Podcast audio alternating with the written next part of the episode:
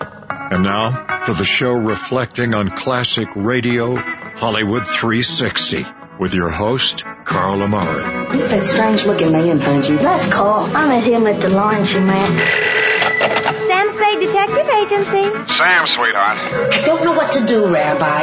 Every night he listens to the radio. I can't keep him away. The Lone Ranger, uh, the Shadow, the Master Avenger. Uh, this is not good. It tends to induce bad values, false dreams, lazy habits. Want to hear the most annoying sound in the world? Fellas, think we could listen to the radio or something? Hello, everyone. I'm Carl Amari, and this is Hollywood 360, the radio show that presents the best in classic radio.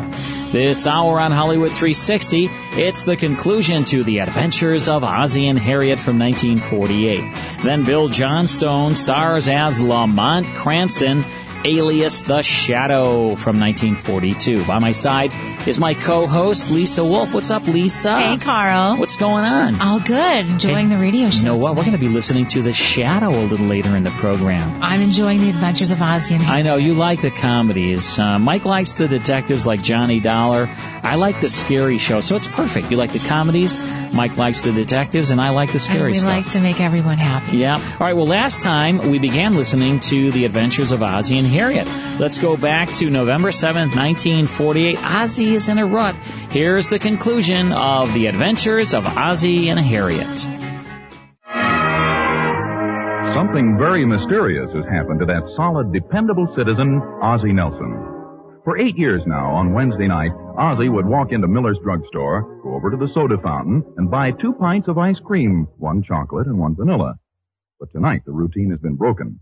Ozzie's set pattern of living has come unstitched. Instead of two pints, one chocolate and one vanilla, he stepped up to the counter and said, Give me a quart of Tutti Frutti.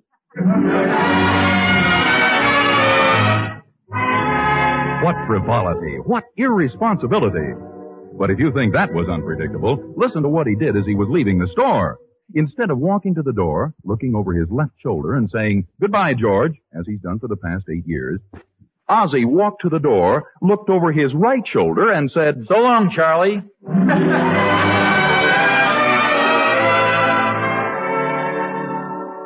Mom, how come Pop hasn't come home yet? I don't know, David. He should have gotten back from the drugstore at 5.30. It's almost quarter six. Maybe he had an accident. Oh, Pop wouldn't have an accident on his bowling night. That's right. He only has accidents when spring cleaning comes around.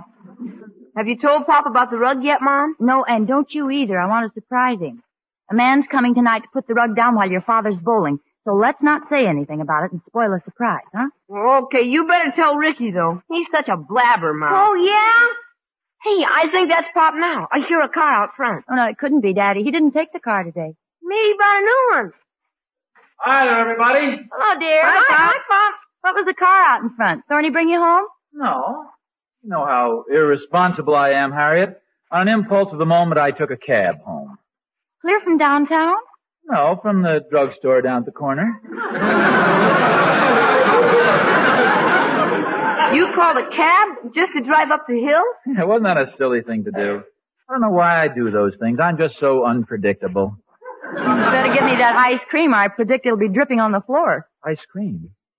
Ice. cr- Oh, yes, the package here. Here, take this, David. I'm so irresponsible lately. Hey, Pop, what kind of ice cream is this? Oh, that's uh, tutti frutti, David. Tutti Frutti. It's uh, ice cream with uh, little pieces of uh, fruity and, and uh, chunks of tutti all mixed. How come he didn't get chocolate and vanilla, Pop? I thought tutti frutti would be nice for a change. Yeah, I don't know if I'm gonna like Tutti Frutti. Well, you'd better like it, Ricky. If you don't eat your tutti frutti ice cream, you won't get any dessert. No, that doesn't sound right. Harriet, if the boys don't eat their dessert, what don't they get? They don't get any carrots. Don't get your carrots. Now, put the ice cream in the refrigerator, will you, Dave? Eh, I think I'll sit down on the floor and read the paper. The floor? What's wrong with the chair? Oh, I always sit in a chair to read. I'll try the floor for a change. You want the back section of the paper, dear? Mozzie, that isn't the Evening Bugle. No, I didn't get the bugle. But you always get the Evening Bugle. Well, I didn't this time. I got the morning trombone.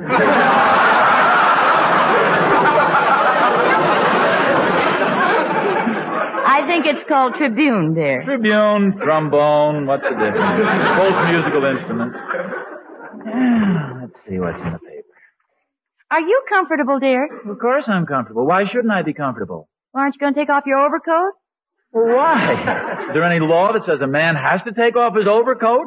I just feel like wearing my overcoat. What happened? Did you forget to put on your pants?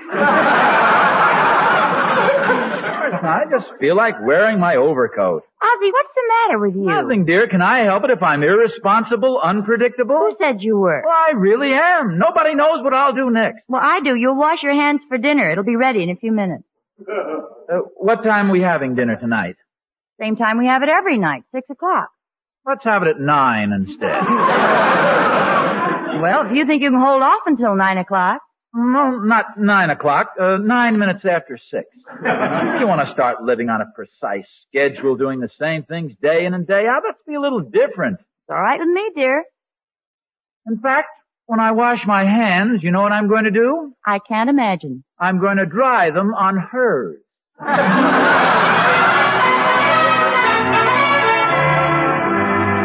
Hey, Mom, when is the man coming over the rug? Shh, not so loud, Ricky. Do you want to spoil the surprise? Well, Daddy always leaves to the bowling alley promptly at eight o'clock, so I told the man to get here a little after eight. Harriet! In here. Uh, Harriet, have you seen my banjo anyplace? Banjo? I didn't know you had Oh, one. yes. I thought I'd get it out and play a few tunes. You know, something a little different. Well, you don't have time. Have you forgotten tonight is your bowling night? Oh my goodness, it's eight o'clock. You'd better hurry, dear. I put your shoes and the bowling ball right by the front door. You don't even have to go upstairs. You don't understand, Harriet. I'm not going bowling tonight. But you have to. The man is, I mean, that is, What man? that man that lives next door. Yes, that's it, Thorny. You wouldn't want to disappoint Thorny, your old pal. Yeah, that would be a dirty trick, wouldn't it? Well, if you insist. Th- Harriet, stop pushing me. I wasn't pushing you, dear. I was just patting you on the back because it's so good of you not to disappoint a friend. It's the first time I've ever been patted on the back with two hands and a knee. It's like you're awful anxious to get me out of the house. Oh, don't be ridiculous. David, get your father's hat. Here it is, Mama. I got it right here. Here, Papa, I'll help you on with your coat. I don't think I'll wear a coat. I know it's cold out, but I'm so unpredictable. Well, you better carry it on your arm. Now hurry, dear. You'd want to keep the other man waiting. Night, Pa. Good night, dear. Oh, family is getting unpredictable. What happened, Oz? You didn't stop by for me. Oh, I was just on my way over, Thorny. Oh, we're a few minutes late. Who cares? You know, it's a funny thing. Harriet... Something the matter? That man over there, I think he's looking for an address or something. Uh, Pardon me, gentlemen. Could you tell me? Say, Aren't you Thornberry? well, yes, but I don't, you remember me? Mulligan. I was the other end man at the Elks Minstrel Show. Oh, of course. How are you? Glad to see you. this is Mr. Nelson. Oh, glad to know you. Glad, oh, I remember you, Mulligan. Didn't you do the ringmaster and, and the big circus number too? That's right. Well, sure, you were the head of the show. Oh, go away now. Toward nothing at all. Say, what are you doing over in this neck of the woods? Well, I came over here to deliver a rug. Some woman had to have it put down tonight. Her husband's a bonehead that don't like to have things changed around. What's the address on it? Uh, 1847 Rogers Road. Name's Nelson. You know them, Mr. Nelson?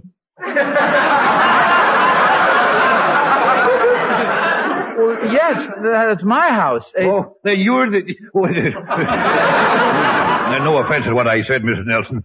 I didn't know you were the bonehead. No, no wonder Harriet was so anxious to get me out of the house. She pulled a fast one, huh? That's what she thinks, Barney. But I just thought of a terrific gag we could pull. Mr. Mulligan, would you care to join us? Thanks, I'd be glad to. Better make mine a short one, though, during working hours. No, no, no, no, no.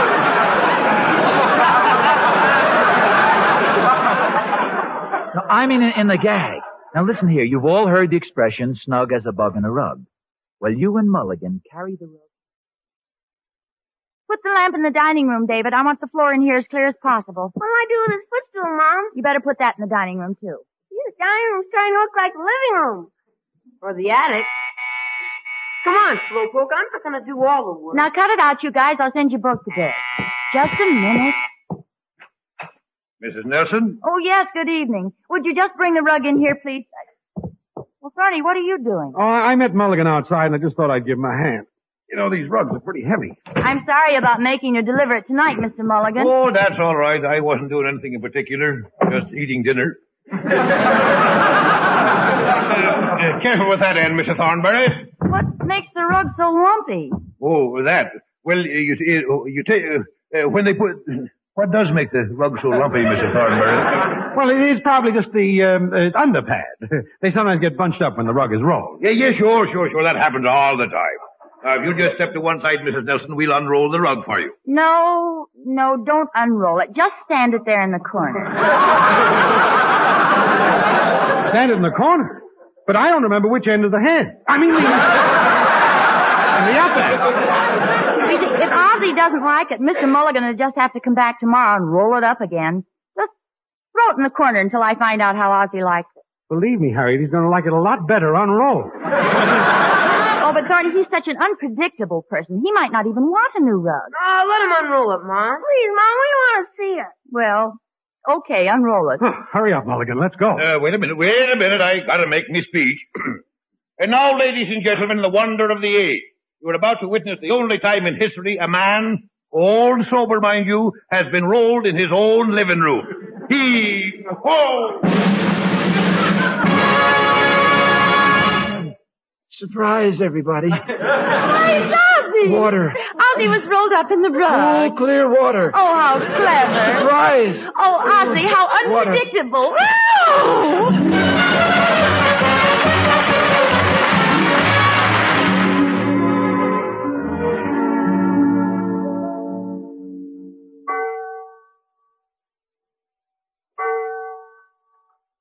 Ozzy, Hmm?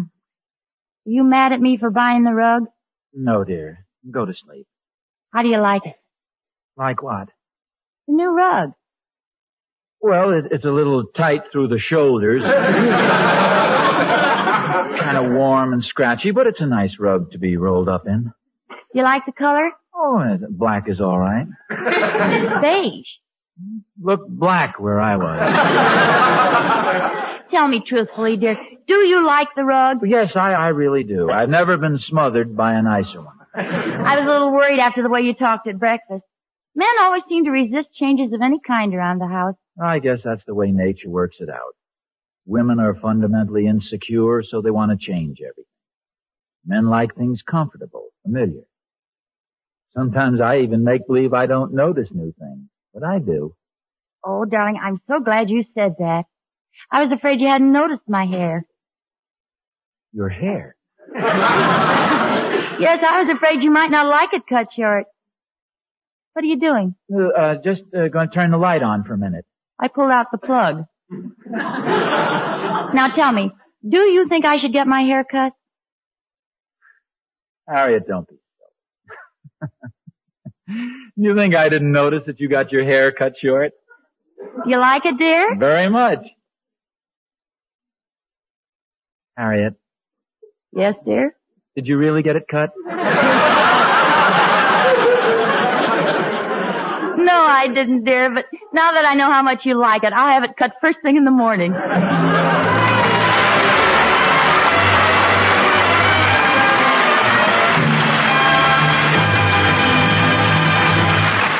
I guess I'm just an old stick in the mud or a creature of habit or something. This is the kind of a breakfast I like. Well, that's good, dear. No surprises or changes. My two medium boiled eggs. Not too hard, not too soft. Always the same. My coffee, exactly the same flavor and consistency. Are you wonderful, dear? Even the toast. Never varies. Always the same.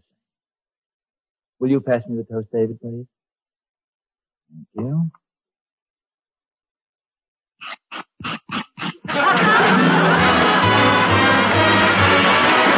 Tune in again next week to another adventure of Ozzie and Harriet, starring Ozzie Nelson and Harriet Hilliard. And remember, the solid silver with beauty that lives forever is international sterling. Yes, Harriet, the solid silver with beauty that lives forever is international sterling.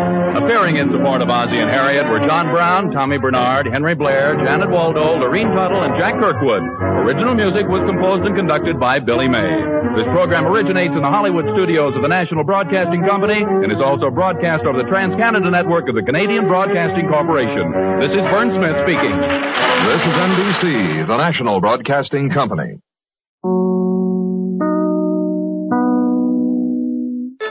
And that's the adventures of Ozzie and Harriet from November 7th, 1948. Ozzie is in a rut, starring Ozzie Nelson and Harriet Hilliard, sponsored by International Silver, is heard on NBC. Let's take a break. When we come back, it's The Shadow. Stick around. More Hollywood 360 after these important messages.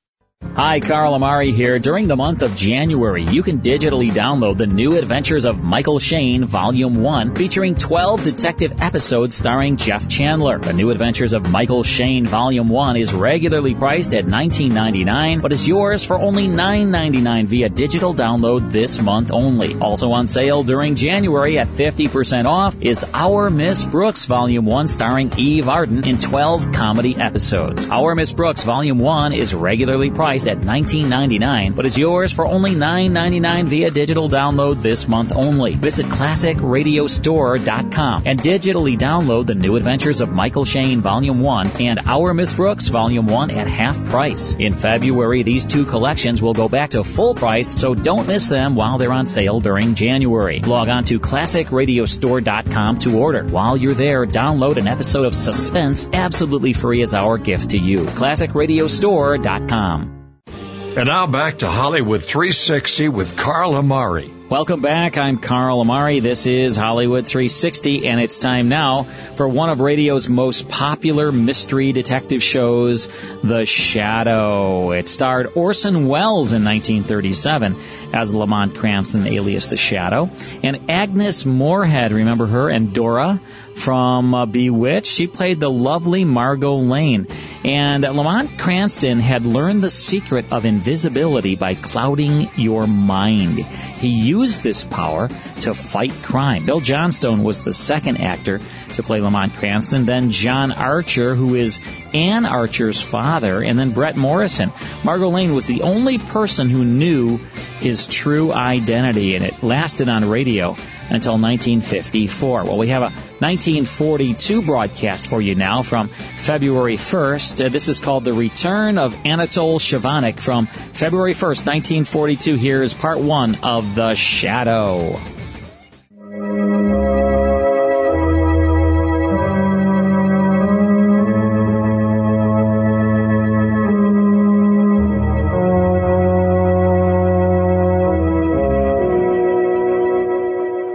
Who knows what evil lurks in the hearts of men?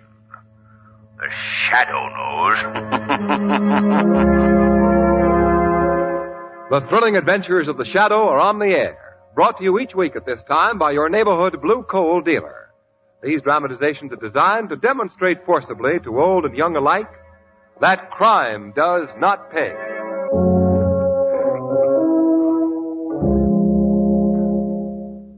The shadow, mysterious character who aids the forces of law and order, is in reality Lamont Cranston, wealthy young man about town.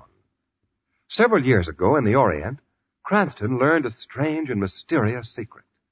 The secret of hypnotic power to cloud men's minds so that they cannot see him. Cranston's friend and companion, the lovely Margot Lane, is the only person who knows to whom the voice of the invisible shadow belongs.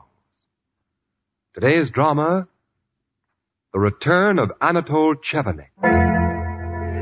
Great jewel robbery, read all about it. All clues point to Anatole Chevenik, police sure of arrest in 24 hours. All right, Chevenik, your little game is over. Really, Commissioner Weston? Yeah, Chevenik. Those notes with your name on them, warning us that you were going to steal the jewels, the white gardenia that you always leave. You won't wiggle out of this. There are just two things you have overlooked, Commissioner. Yeah, what? Point number one, you have not been able to find the jewels which you say I, I purloined. Point number two, at the time this robbery occurred, I was 3,000 miles from here. And I can prove it. Extra, extra, police release Anatole Chevenik again for lack of evidence. Read all about it. Something has got to be done about Anatole Chevenik. Three times he's struck in 60 days. The police must do something. But my jewels, the police are helpless. Warns victims in advance. Police are powerless. What can we do against him? He always has an alibi. Eh? Where is it? Who's there? You! Why have you come here? What's that in your hand? No, no, no. Stay away. No! Oh! Extra, extra, Chevenik murdered. Read all about it. Chevenik murdered. And so murder closed the book on Anatole Chevenik. But is that all? Can the elusive Chevenik solve the mystery of that last great darkness? Who can say what faint line divides the quick from the dead? And once having crossed that line, is it possible to return? This is the case of Anatole Chevenik, which strangely enough begins with the end of Anatole Chevenik. That's the first portion of The Shadow. More after these words.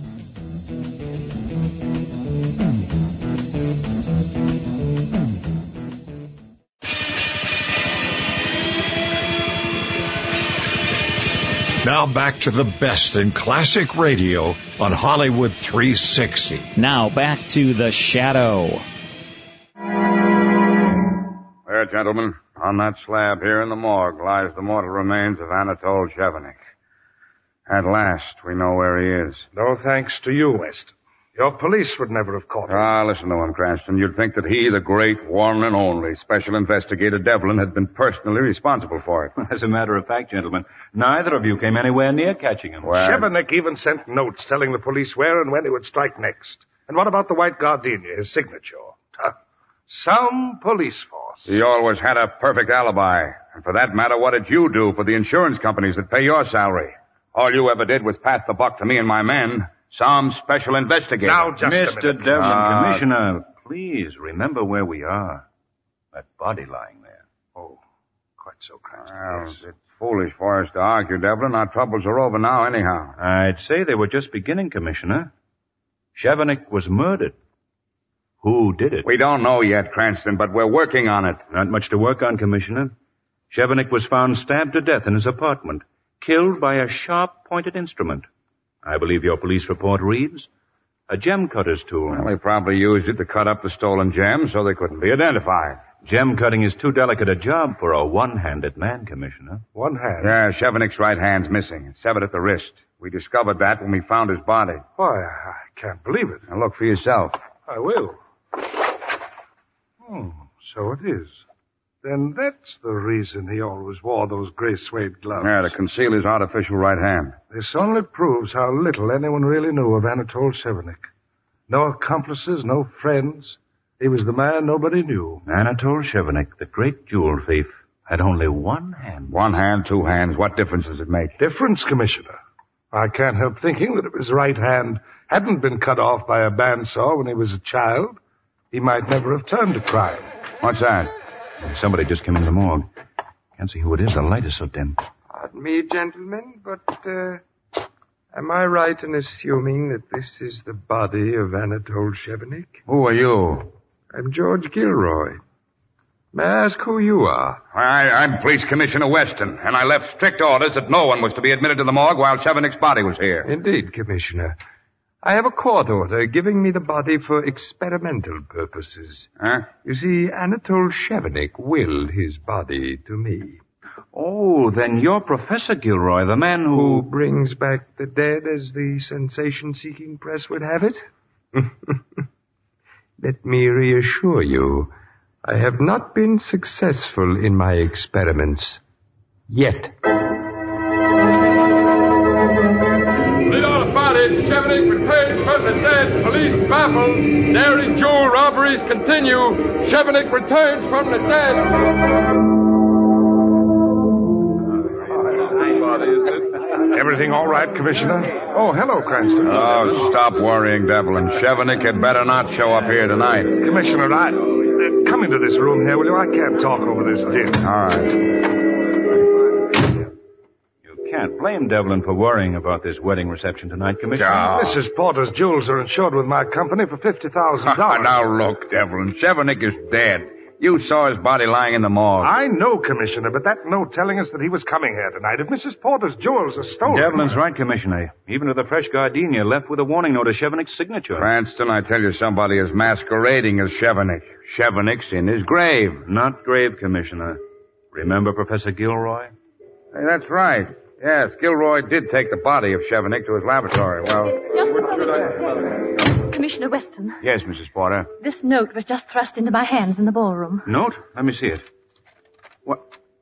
There's another gardenia wrapped up in it. Gardenia? What does the note say, Cranston?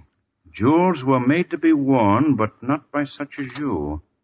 Signed merely with the initial C. See, and you think... Chevenik, he's here. Oh, Commissioner, what'll I do? Mrs. Porter, if Chevenik got in here tonight, he won't get out. I'm going to call Cardona and his men on the grounds and give the alarm. Oh, uh, by the way, Miss Porter, it's very wise of you not to wear your jewels tonight. Not wear my jewels. Why, I am. Oh, my jewels are gone. Chevenik has stolen my jewels.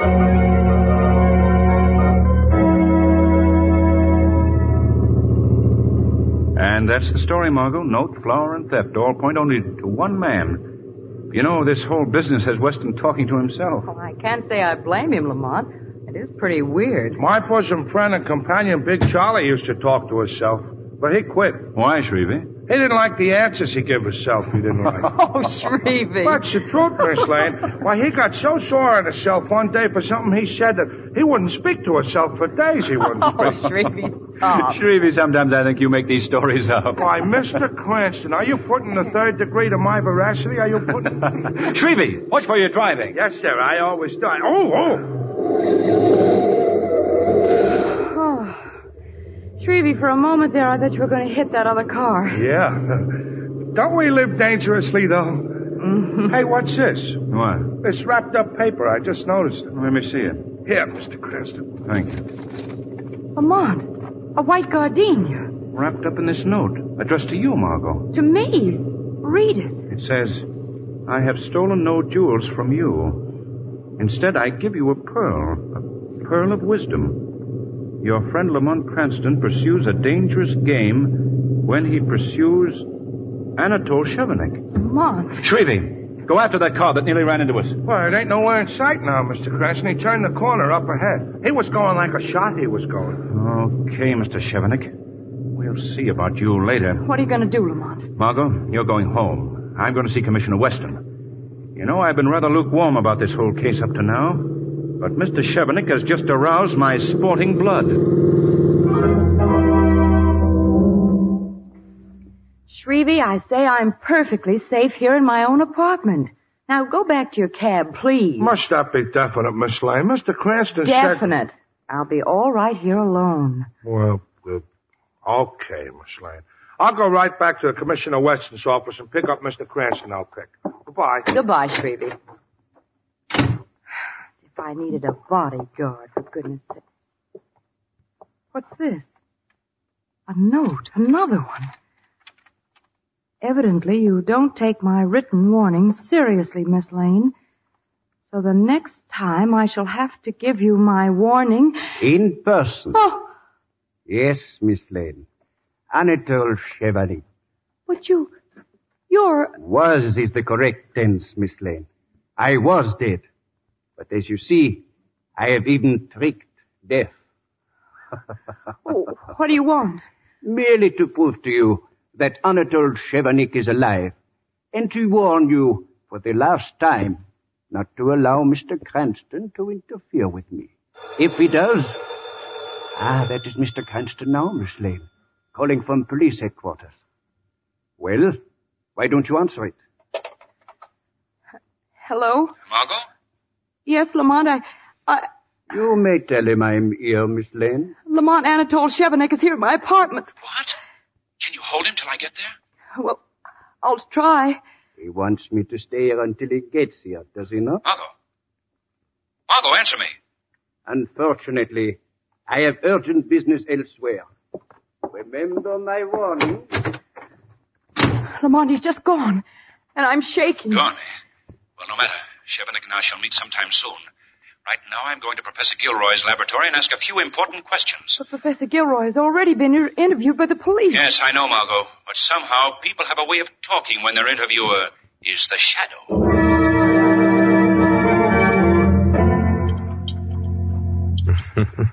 Stupid, stupid. They laugh at me at my experiments.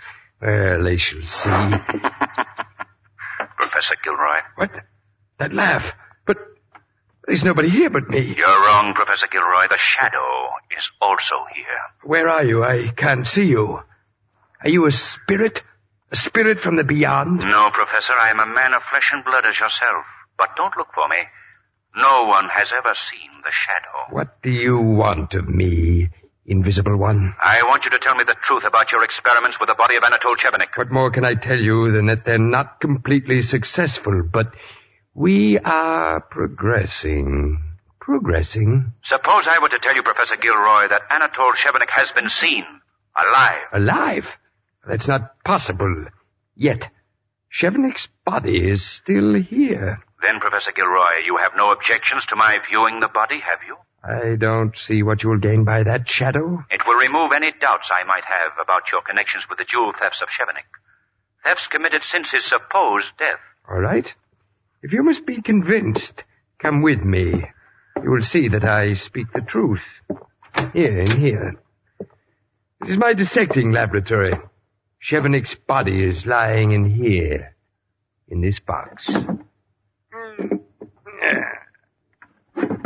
Why, why he's Yes, Professor Gilroy. Chevenik's body is gone. Yes, Governor. Uh, No, Governor, but uh, there is still no trace. Yes, uh, Chevenik's alive, all right, uh, no doubt of it. Yes, Governor, I, uh, I know you want some action on this case. Now, I'll tell you the way I've got it all figured, Governor. I uh, have got it all. Uh, hello? Hello? Uh, it must have been cut off. He's a busy man, very busy. Commissioner, that was the governor on the phone, wasn't it? Very funny. Very funny. My job here is hanging by a thread because of this crazy Chevenik business, and all you two can do is make bad gags. All you have to do is give us your permission to enter Chevenik's house. For the 20th time, Cranston, the answer is no. Why? Miss Lane, I. For the 20th time, my reasons are the same. That house was sealed by the police after Chevenik was murdered so that the place could not be tampered with and possible clues destroyed or concealed. Well, then, Commissioner, now that you believe Chevenik to be alive. Who said that? You did just a moment ago. Yeah, I saw it. Well, doggone it, he must be alive. Everything points to it. You say you saw him and then his body disappearing from Professor Gilroy's So you laboratory. see, there's no longer any reason to keep that apartment sealed. Well, I don't know. I don't know. Suppose the murderer should give. What murderer? What murder? Anatole Chevenik's murderer, of course. But you just said that Anatole Chevenik was alive. If he's alive, he's not dead. So? There is no murder or murderer. It's obvious. Oh, now look, I've uh, here. Here are the keys to Chevenik's apartment. Now get out of my office before I lose my mind completely. Thank you, Commissioner. Come on, You Oh. Margot. know, Lamont, I don't think we're very welcome here today. yeah, busy man. Very busy. Will you two get out of here?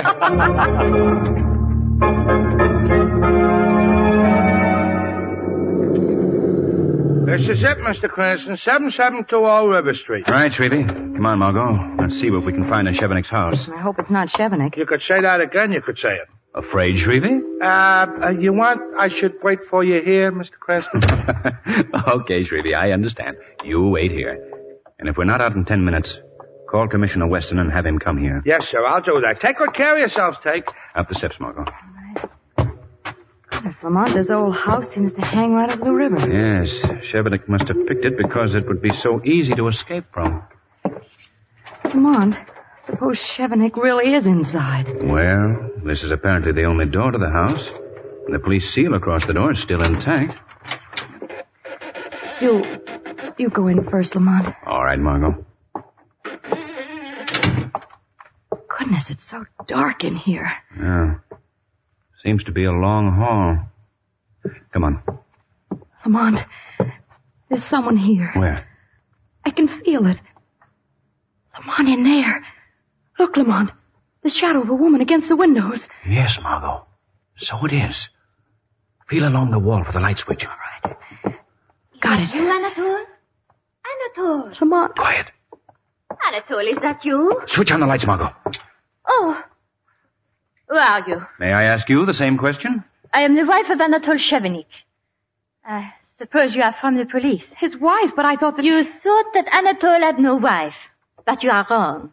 He fooled everyone. No one knew I existed. When we came in here, the door was sealed. How did you get in? There are more than one means of getting in and out of Anatole Chevenik's house. Mrs. Chevenik, your husband, if he is still alive, will be brought to justice eventually, so I... If he is still alive. You say that very strangely. Well, you know, of course, that your husband was murdered. Oh, no. No, he is not dead. I can prove it. It is this newspaper. Here. Read it. What does it say, Lamont? It's an item in the personal column. It says, Rennie, come to the apartment tonight, signed AC. You see? It is a signal we had agreed upon. Does that prove to you he is alive? He will be here tonight, uh, but you will not catch him. He is too clever. Mrs. Chevenik, this may be a trap to get you. Oh, no, no. There are only two other people who know my husband. There is no trap. What's that? Sounds like someone's in the other room. I will see who that is. Oh. Wait, I'll come with you. No, run! Stop! Run, Stop, I say!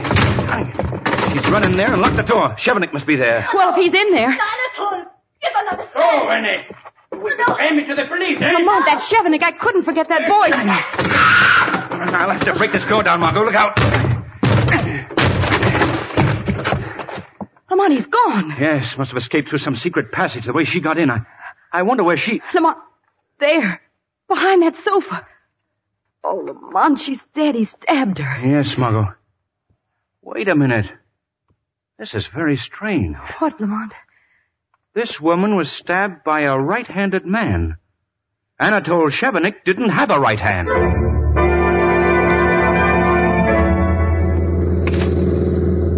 Yes, I'm sure of it, Margot. It couldn't have been Anatole Chevenik who stabbed her. But she called his name. She must have believed it was he. And I recognized his voice through that door. No, it doesn't add up, Margot. There's some vital piece in this crazy puzzle that's missing. Oh, Lamont, what do you suppose it is? Missing? Missing? Somehow the missing hand is the solution to the whole mystery, Margot. Now, what is the connection? Well, why don't you talk it over with the Commissioner Weston and Mr. Devlin? Maybe they can... Devlin? That's it, Margot. If no one knew anything about Chevenik, how could Devlin know that Chevenik's hand had been cut off by a banzo when he was a child? It was just a slip, but I hear... Well, when did Mr. Devlin say that? That day we viewed Anatole Chevenik's body in the morgue. I see it perfectly now. Margot, call the police and tell them to surround the house of Peter Devlin. The shadow is going to pay him a call. And if I'm correct, the case of Anatole Chevenik will finally end tonight. You will continue on with me, Peter Devlin.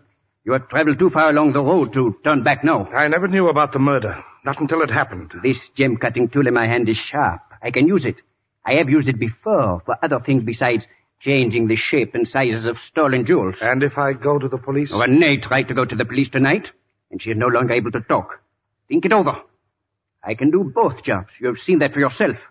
For now, Anatole Chevenik will have two hands. I can steal the jewels and cut them as well. No. Your share will be bigger now? No, Chevenik. You are the only one who could reveal me to the police. He is dead because he tried to withhold some of the gems. Renee is dead because she could not be silent. And you are the only one left. Why, it would be so easy no, to... No, please. Don't kill me, please. Fool. Coward. I don't need you. I can work alone. Chevenik. What? Who calls my name? The Shadow. Chevenik, the Shadow. Yes. I've heard of you, Shadow. You are the one I feared most. So, Jacques Chevenik, your brother Anatole had an identical twin. That explains the so-called return of Anatole Chevenik. You took his place. His twin brother. Yes, my brother is dead. I killed him. You also murdered your brother's wife. She knew too much. And you, Devlin. Yours is the greater crime. You worked for the insurance companies as a special investigator. You were informed of all plans to protect the jewels from the Chevenik brothers.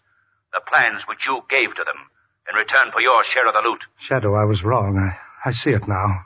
What can I do to make up for my crimes? You can testify against this murderer here. Perhaps the court will be lenient with you. Testify against me? No, Devlin. If you are dead, no one will know. There will be no proof. Uh, Look out, Devlin, that knife! You've killed him. yes, Shadow. His tongue is silent. Now the law can never get me.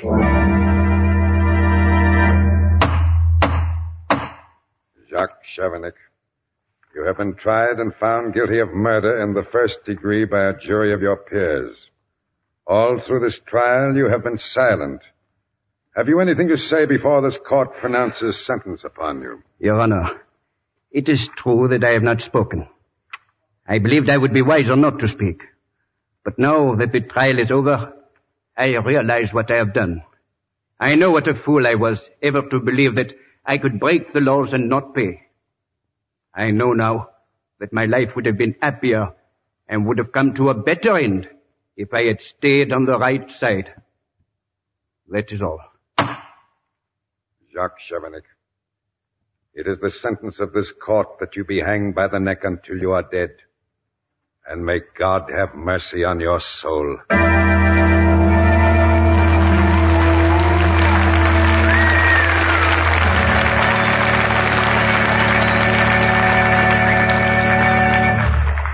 The Shadow program is based on a story copyrighted by Street and Smith Publications. The characters, names, places, and plot are fictitious.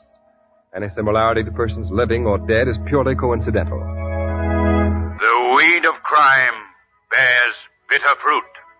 Crime does not pay. The shadow knows.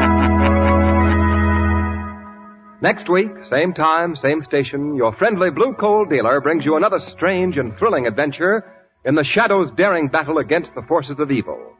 Be sure to listen, and be sure to phone your neighborhood blue coal dealer for greater heating comfort at less cost. Remember, keep the home fires burning with blue coal. This story was produced by the DL&W Coal Company, distributors of blue coal. And that's The Shadow from February 1st, 1942, with the return of Anatole Shavanik, starring Bill Johnstone. Also in the cast, Marjorie Anderson, Kenny Delmar, Arnold Moss, Alan Reed, Louis Van Ruten, and Keenan Wynn. I was really surprised to see Keenan Wynn was in this broadcast. His father was Ed Wynn, the very funny uh, comedian, and he did a ton of uh, ton of dramatic uh, movies and TV shows. Keenan Wynn in this radio broadcast, sponsored by Blue Coal, as heard on Mutual. Stick around. We have more of Hollywood 360 after these words. More Hollywood 360 after these important messages. Now back to the best in classic radio on Hollywood 360. We want to remind all of our listeners that we have a website for this show. It is Hollywood360radio.com. We also have a Facebook page and uh, some other fun stuff, We right, sure Lisa? do. Hollywood 360 Radio, and we have the schedule posted there at the beginning of each week, so you can check and see what the the end of the week holds for Just you. go to Facebook and then search Hollywood 360 Radio. There you go. Wow, I could even probably do that. Mm, Probably maybe not. No. Next week, it's Under Arrest, Fibber McGee and Molly. It Pays to Be Ignorant, The Adventures of Philip Marlowe, People Are Funny, and Whitehall 1212. For my team here at Hollywood 360, thank you all very much for tuning in. Stay safe. We'll see you next time.